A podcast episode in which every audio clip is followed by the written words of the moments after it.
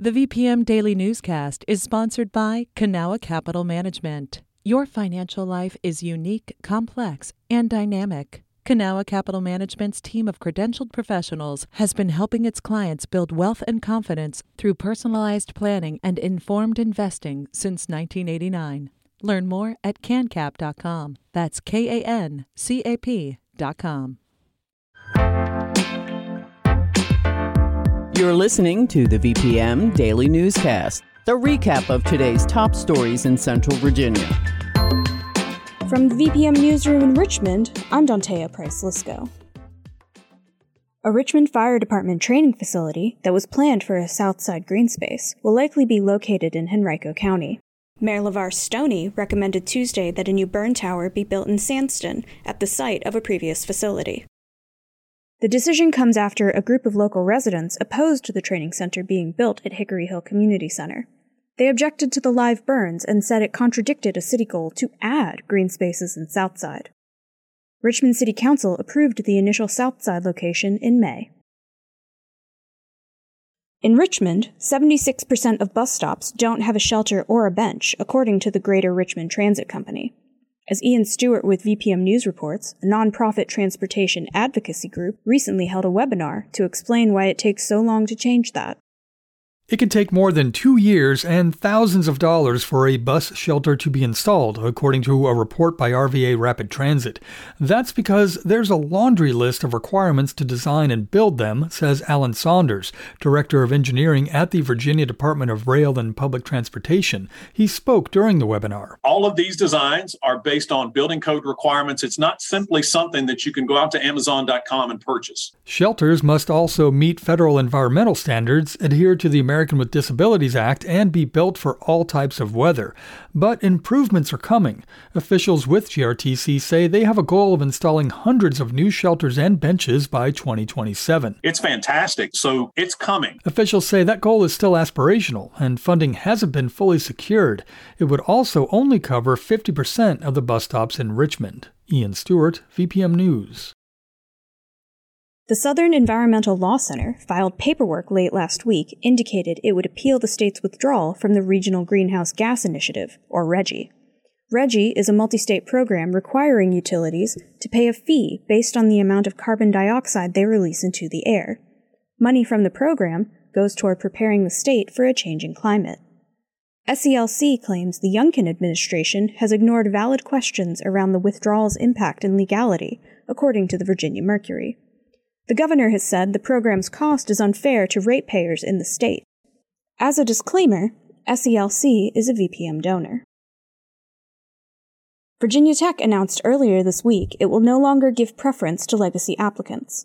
Admissions staff also will not use information on applicants' race, following a recent Supreme Court decision on affirmative action, according to Inside Higher Education. The public university says it is ending early decision admissions too. Critics of the practice say it pressures students who are uncertain about the level of financial aid they'll receive. In June, Richmond announced investing hundreds of thousands of dollars to address health inequity. VPM News requested data from the local health districts on the topic. Reporter Jahd Khalil has this report. Richmond is about 40% black and 43% white, but the prevalence of illness in black and Hispanic Richmonders is often higher than their share of the population. That's according to data from the Richmond Health Department.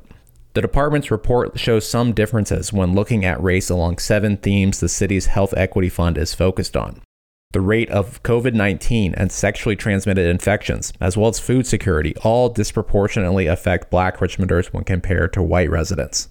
The numbers are stark and shocking. Dr. Derek Chapman is the interim director of the VCU Center on Society and Health. You know, research shows that only about 20% of our health is due to health care. Much of the rest is residents' proximity to good things like healthy food or bad things like pollution. In Virginia, race has historically played a role in where people live. Jahd Khalil, VPM News. With the end of COVID 19 pandemic era renter and eviction protections, Richmond's eviction filing rate has seen an increase. Since June 2022, when some of the last protections expired, landlords have filed evictions against an average of about 1,700 households in Richmond per month. That gets near pre pandemic levels of roughly 2,000 monthly, according to the eviction lab at Princeton University. Central Virginia Legal Aid Society attorney Martin Wegbreit questions why state lawmakers haven't renewed select protections, like requiring 14 days' notice before filing an eviction or offering a payment plan. The reason 14 days is crucial is that most working people get paid every two weeks. Virginia Apartment Management Association CEO Patrick McCloud says the 14 day policy could make landlords less likely to rent to people with low incomes. But he says the association would support lengthening the notice period if the timeline for the following legal proceedings is shortened. This has been the VPM Daily Newscast. Some of these stories may have changed since the newscast was recorded. You can stay connected to what matters by heading to vpm.org/news or follow us on Facebook, Twitter, and Instagram at myvpm.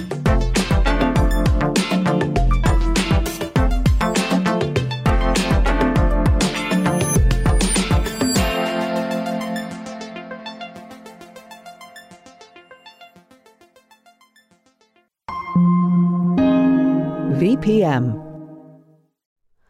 Hi, it's Terry Gross, the host of Fresh Air. We bring you in depth, long form interviews with actors, directors, musicians, authors, journalists, and more. Listen to our Peabody Award winning Fresh Air podcast from WHYY and NPR.